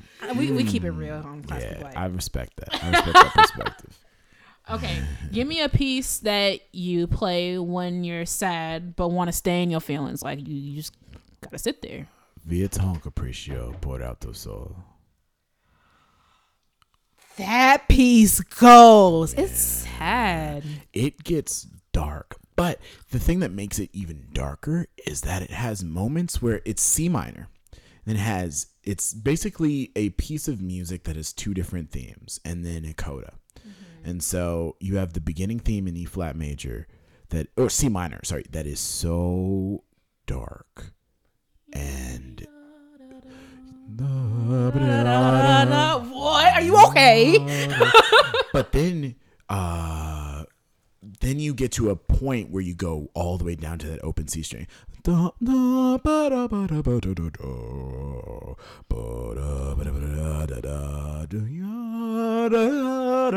opens up an E flat major. So, oh, that piece soars. But it goes between C minor and E flat major, and then it ends in the C minor, and it gets even darker. And it escalates out of nowhere. There's this anger. There's this anger that that comes from nowhere. And then it literally spirals, spirals, spirals to the darkest. Da da da da da da. The the Neapolitan five. Da da ba da ba da ba da da da da. Then there's silence. Brum. Brum. yo, if you don't know that piece, get right, get left. Like that. Look, learn that. That that is a staple. You cannot say violas don't have good. Like that is like it was written for viola. Mm. That is like. And it sits well on the viola. And yeah. I'm going to tell you, y'all, if you practice your A-flat major scales, that coda is a breeze. It's a breeze. It really is. It's just, it's once you know the finger, yeah. once you know the hand frames of A-flat major and you get up to like, what, sixth position or whatever, you're good. I'm laughing because I played that for Mister Taylor. I, I need to, I needed it for something. So I played, uh, uh-huh. I played that for Mister Taylor. He was like, that was an interesting fingering. So we have to hear all the notes. And I was like, please respect my privacy at this time. It's none of your business. It's one of those pieces that you can kind of fake. And it's you, nice can, you can low-key fake that piece mm-hmm. as long as you stay in C minor, sweetheart. Yeah, yes, ma'am. C and E flat got to be in tune. Delaney.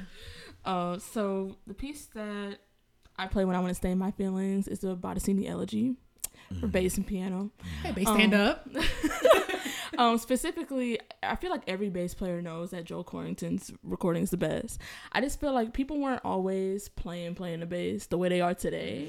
Mm-hmm. And that piece is just so, like, there had to have been teardrops on his score when he was writing that. Mm-hmm. Because how, like, it's just, there's so much, it shows the range of the instrument that people for so long believed it didn't have. Mm-hmm. Like, and it's just, there's so, like, such tender moments. It uses the whole range of the instrument. It's just, it's so beautiful. Like, it's beautiful, but it's also just like really heart-wrenching to listen to, which is why I won't be playing it until I have the utmost confidence in myself to just play it down. I dis- I disagree. I also disagree. What? Here, here's the, the only way you get better is when you mature into a piece. You should learn it now, get do it the best you can, and then leave it. Like, just put it down. That's what I did with the Vieuxtemps. I like learned it in school. I played it once. I put it down, and like now, a few years later, I play it, and it sounds so much better. It sounds so much better, and it's a calling card for me. Like that's one of those things that I just do. Hindemith too. Yeah. Yeah. So bring it. Do it now. Do it now. I just hope that my teachers don't listen to this podcast. Oh, right now. You don't have to play it for your teacher. Nah. Just do it. Like, do you know Xavier Foley? Yeah, I grew up with Xavier. Okay. The Talent Development Program. One thing that I thought was so dope was that his teacher, Doug Sommer, rest in peace, um, really great man. But he, Xavier was like, "Hey, I want to play this piece," and Doug Sommer was like, "Nah, I don't think you're ready." So Xavier went home that week and practiced every day for like three hours, and came back to the lesson and played it for him. Wow. And Doug was like, okay, let's work on it. you because know? Because who's telling him that he's not? He's phenomenal. He's just look. No, no, no, no, no, no. It wasn't that. It's his teacher had a plan yeah, and a roadmap, okay. But he took charge of his lessons. Mm-hmm. That's one thing that we, we get a little too subservient as students. No. We gotta if I'm you want to so learn it, rise to the occasion. She'll be like, "What are we doing today?" I'm like, "You tell me. I am. I don't know. What yeah. are we playing today?" Yeah. I'm definitely guilty of that. Take, I mean, me too. I w- I'm the best student ever, and I don't have a teacher. No, I'm, I, I became a better student when I stopped having a teacher because I was like, oh, this is what it takes. Mm-hmm. Initiative. What about you? What about you, Katie? What's your What's your song? Um, so mine is the Adagio from Mahler Five. Absolutely, just that's gonna put me. How it goes? Oh shucks! Uh-huh. Now, now you it's, o- it's okay. No, no, no, it's okay. Ah, I, no, we wait this time because I know it. Oh, Hold you on. got it. You got it. What do you mean we? I'm at it. I'm living it in. Mm-hmm. I can't. I'm I gonna. As soon as we turn the mic off, I'm gonna know how it goes. Okay. It's fine. And it's, I don't, it's actually it not up. supposed to be a sad thing. It's just yeah. because he actually wrote it as a gift to his wife. Which, if you wrote me that, baby, Yo, listen, hey. whatever you want. Class, who, like, needs, who needs a ring? no. Who needs a ring? He wrote me. You wrote, wrote me a piece in a symphony. You wrote me that Classically Black After Dark. Yeah. Like this is forever. They say diamonds are forever. Classical symphonic movements are forever. If you wrote Listen, yeah, let's go. Man, I'm mad I can't remember it. Ugh, it's okay. It's okay. Okay. Um, a piece to pick, uh, a piece that picks you back up. So we were in our feelings. What's a piece that's going to pick you back up? Or a song? Mm, anything by Anderson .Paak. Anything by Anderson .Paak. Oh, like, no, yes, loud. No, like his, his energy is something different. Even if it's like a sad song or if it's like a low-key song, everything he makes has this glow to it. Of just authenticity, warmth, and uh, uh, vulnerability. So I, I I think that that's what's so inspiring. You hear in every syllable the emphasis and the soul behind it, and that just makes me so happy that somebody could be so real with the music. I'm gonna have to. You know, we're gonna be sharing Spotify. You know, to send so, me. Oh, girl, Malibu. Oxnard is another really great. His recent album, it's incredible. Mm-hmm. But uh, Malibu, I think, was a real moment mm-hmm. for R and B. He's more of R and B. Uh, he's mm, a rapper, but people. He's more R and B. Yeah, your people. So I think you would love it. I would think you would love it. Yeah. So my piece um, is actually is "Someone You Love" by Stevie Wonder. Um, I've probably said this on the podcast before. Stevie Wonder is my favorite artist of all time.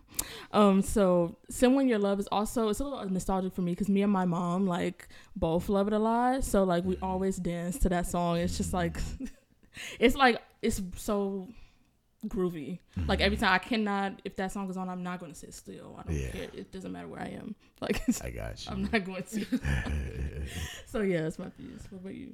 A piece that picks me back up. It's a small, excuse me, like little art. It's not an aria, but whatever. It's Voce Saperte, and it's from Magic Flute. But it's like the cutest little thing in the world, and it's so happy, like da da da da, and it's like low key a bop. Yeah, so, I didn't know the name of it, but yeah, you know that, yeah. Mozart, shout out to Mozart. Shout man. out to Mozart. What is Mozart up to these days? You know, he's decomposing. I mean, with a whole bunch of other people because we don't know where that body. Did you went. see that? Did you see that meme that went around the classical music uh, niche? Classic F M shared it. Some other people did. It was like four pictures of a piano where a person was pressing a note. Oh, and I, it spelled I out D E A D, and the caption was like, "What is Mozart up to these days?" Dead. Of course, Classic F M shared that. I was like, I gotta like it out of principle, but damn, is this content now? Man, I gotta work on my memes, man. I gotta work on my memes. Okay, so give me a piece that's the ultimate bop or song, ultimate mm. bop like of all time. Like when you hear it, you're lit. Let's go. What is it? Struggling over I there. I couldn't. I couldn't pick one. Give me two. Uh, I'm gonna give you three. Tchaikovsky Symphony Number Five, Movement One. And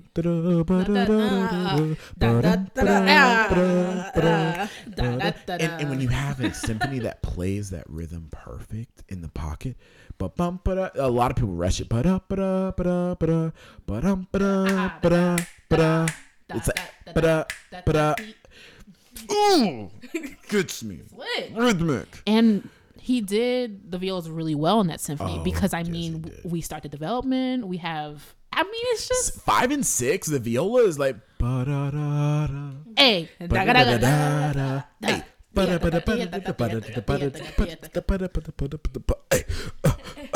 You know it's it's lit. Okay, so that's that's one.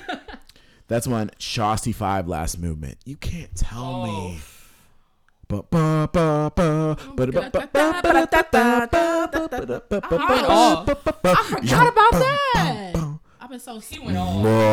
I feel I've been so deep in my feels with that first movement. Look, my heart is already beating. I'm like, let's go to war. Like, you know, it's like it's a battle cry. That's it's like, like you about to. That's a turn. I feel like you could that is a soundtrack for the Blitzkrieg when they rolled through Poland, man, nineteen thirty-nine. They I look. He feel like you could around. you could pregame to that. No, lit. Like okay, bet. Come on over. We gon' we gonna hit the club, but we gonna turn up some Shasti. Right. Okay. We're gonna get in the mood. The okay. neighbors wondering like where they going. And the la- the last one that I have for ultimate bopper, the last movement of the Mendelssohn String Quartet Number One, Opus Twelve in E flat, because the reason why is it references Beethoven Harp Quartet in in a lot of the gestures, but also it has a recapitulation of the first movement in the last movement, and it ends the piece. And it's like you come back home. It is the most satisfying moment in all of music for me.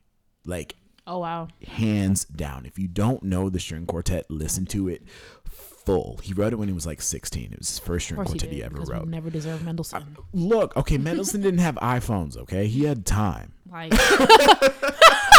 he had time. He got bored, so he's like, you know what? I'm gonna just write a string quartet. I mean, he did. Well. And then octet came soon after or before. It was the violin the concerto. Violin concerto. Yeah, I mean, home, homie put in work. I think if you gl- if there was if it was possible to glow down, that's what he did. But. And no, nothing against him. Wait, hold on. Did you come for the, which piece? I just want to make sure I heard. You didn't come for the violin concerto, though. No. Uh, no. Okay. I'm talking about Opus twelve, man. Opus twelve, string quartet number one. Okay. No, yeah. I think you I'm said you, you go down. I'm just trying to make sure where no, no, did no, you no, go no, down. No, no, no, no, no, no, no. I'm talking about like peaked. His symphonic works and stuff. Oh, like just, yeah. yeah. I mean, it's cool. It's like, yeah. it's cool, but it's like, it's elevator music, you know? Yeah. He his string sure. quartets, his chamber music, Opus eighty, a banger. Mm, that first movement, F minor, girl. Listen, I'm going to do it. You don't have to do all this. This is. Yeah. this is I have to stop. This is not. This is not necessary. What, what, what about what about you? Doing? I, gotta, I gotta stop. Man. Well, staying on theme with string quartets, the Greek string quartet mm-hmm. sounds like rock and roll to me. Like yeah. it's it's. I, why can't we play music like that? Like I mean, as as bass players, because you know I stand chamber music, but. Well, just write it. Just arrange it. Yeah, I will commission it. Yeah. When I get some money, but look, yeah. bass players around the world do it for your people. Yeah, yeah, yeah exactly. What about you, Katie? So, what about you, Katie? Mine is the Souvenir to Florence. Oh, chamber music all around. Hey, that first da da da da da da da da da da. I don't care. That's a bop. Like, of course, Tchaikovsky. That second movement is unreal.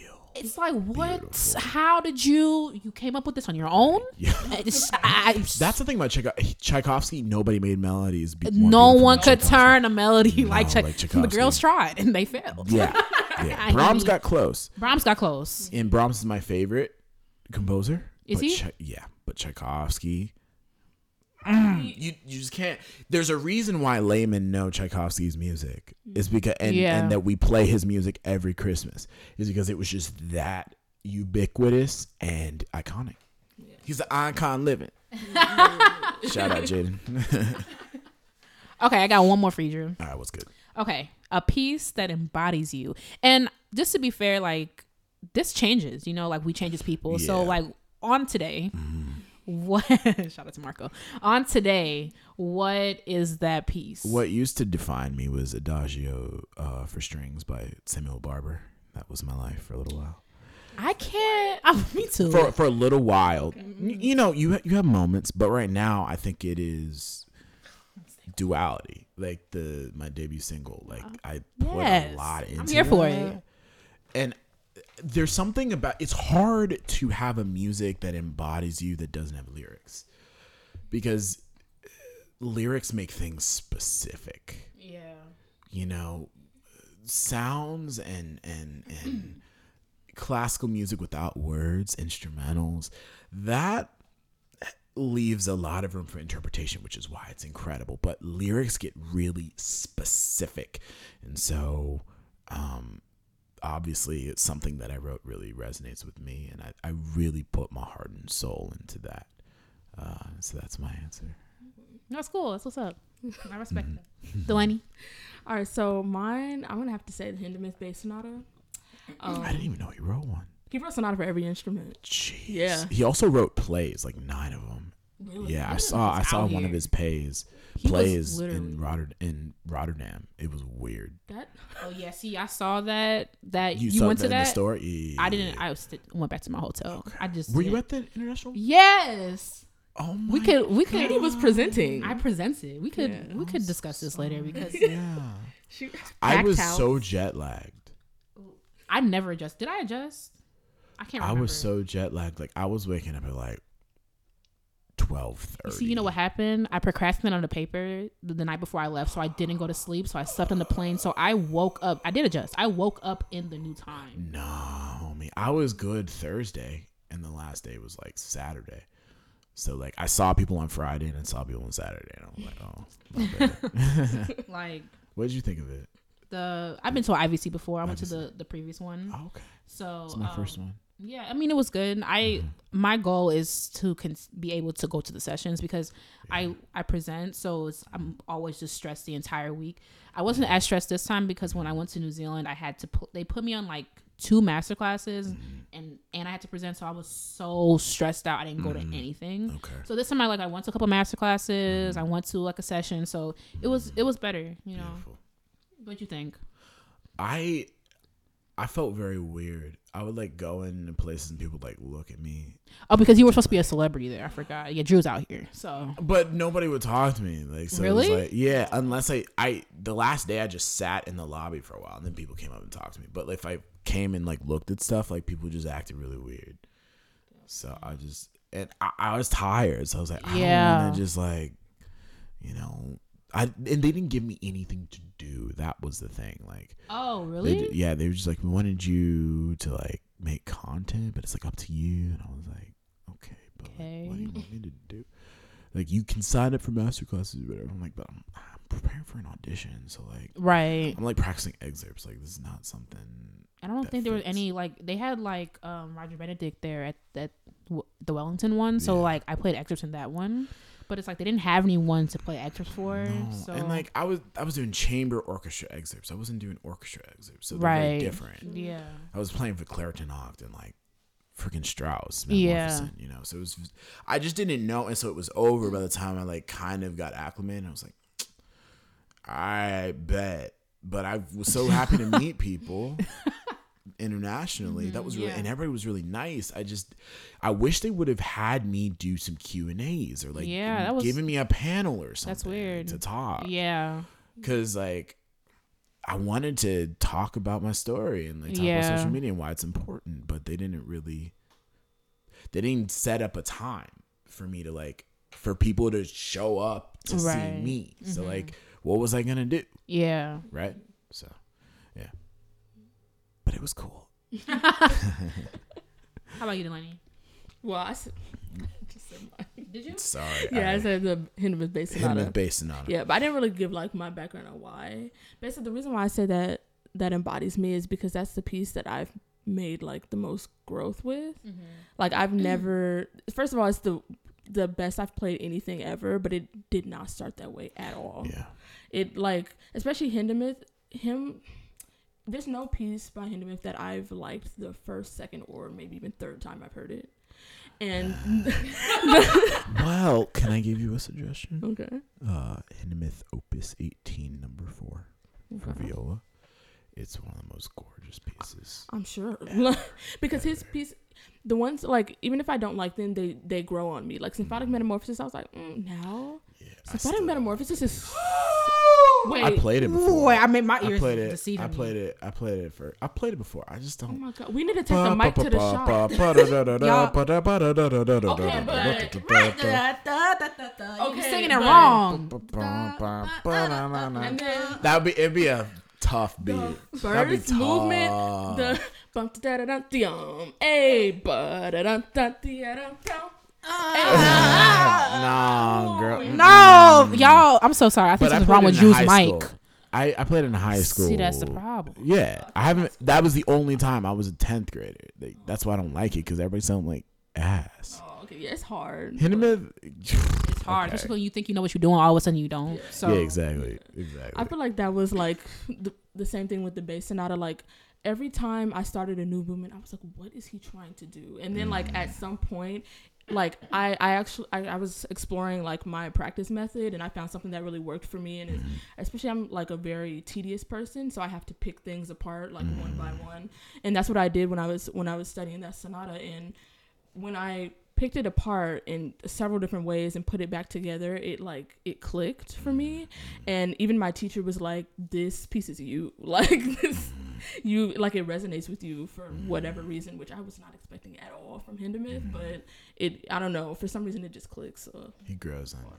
He yeah. does grow on you. What about you? What about you, Katie? Okay, so mine at the moment mm-hmm. is Petty Wop by Young M A Okay, it's her newest single. Okay, um, I wait, is she on Dreamville? I don't know. Who is she? Petty she, um, no. Young M A She's a rapper from Brooklyn. From Brooklyn. Out, and is she signed or?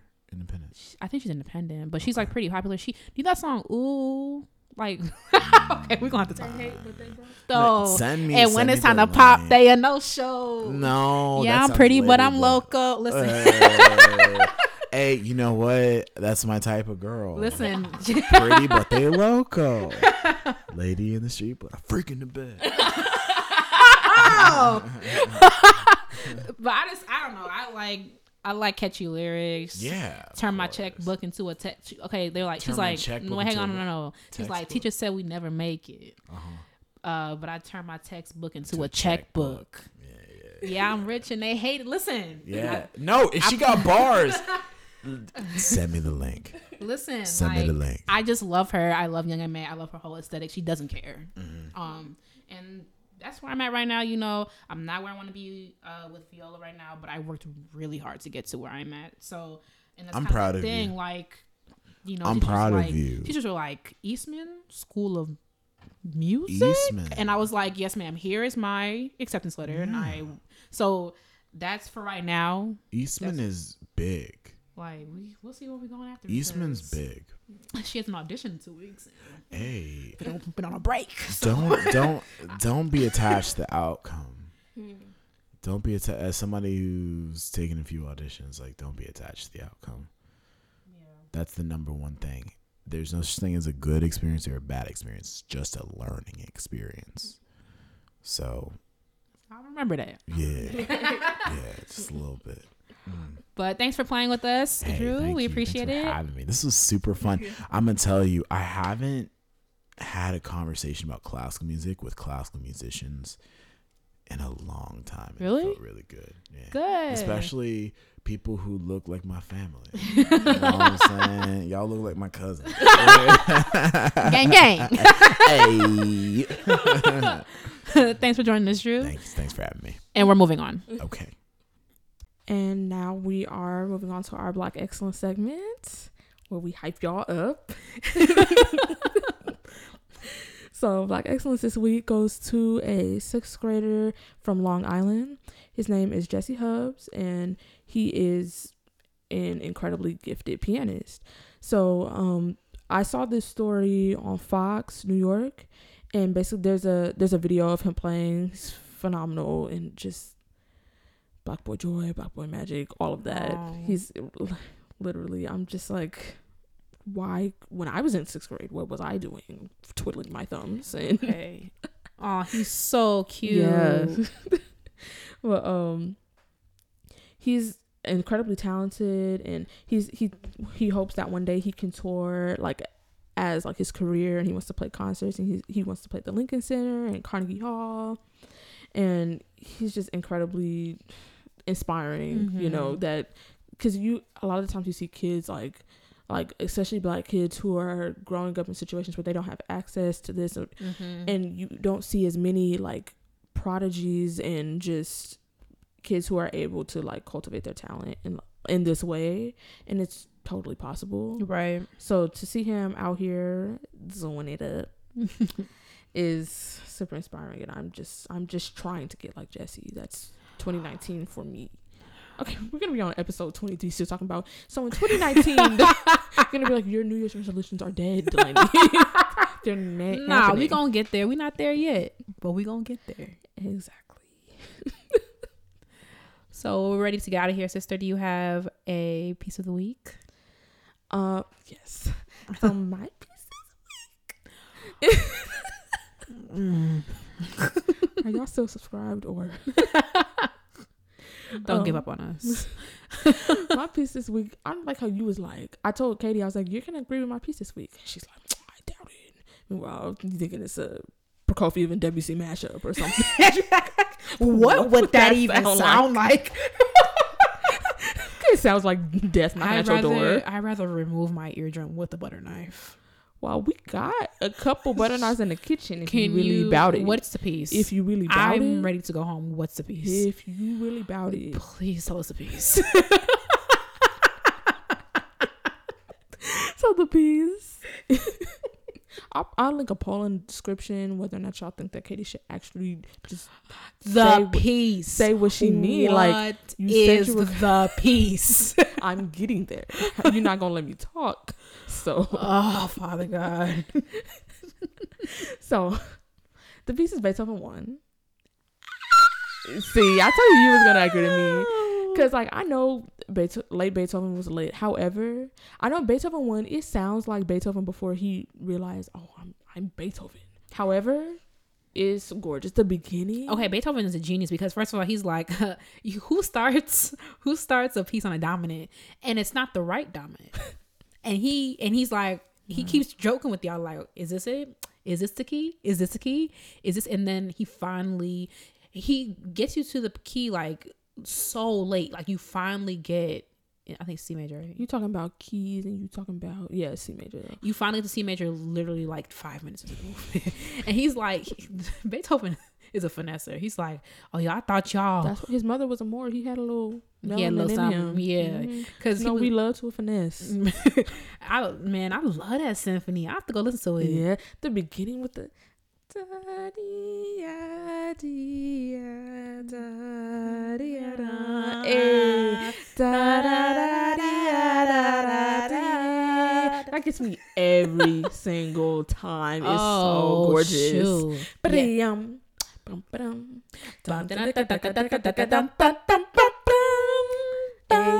Hey. Hey. It goes. Oh shoot! No, I gotta listen. I was listening to that tonight. tonight.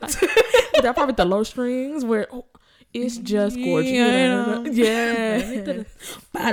Right. Hey, hey, hey, hey! I'm gonna feel apart. I'm gonna tell you what the flutes are doing. That's right. What I hate about being a viola, because everyone, the violins always be singing, and I'm always, dee, da, dee. I never know the melody. Right. And then, and then when we sing stuff together, all you get is the bottom and the middle. Then you're like, what is, all I'm getting is the downbeats and the offbeats. But the violins can cool it because they always be looking at you like, so that's what y'all doing? I'm like, yes, and you would have nothing without right. us. Right. Meanwhile, y'all on the floor in shambles, all thirty-six of y'all are doing different tempos without us. So. Exactly. So next. How did we get here?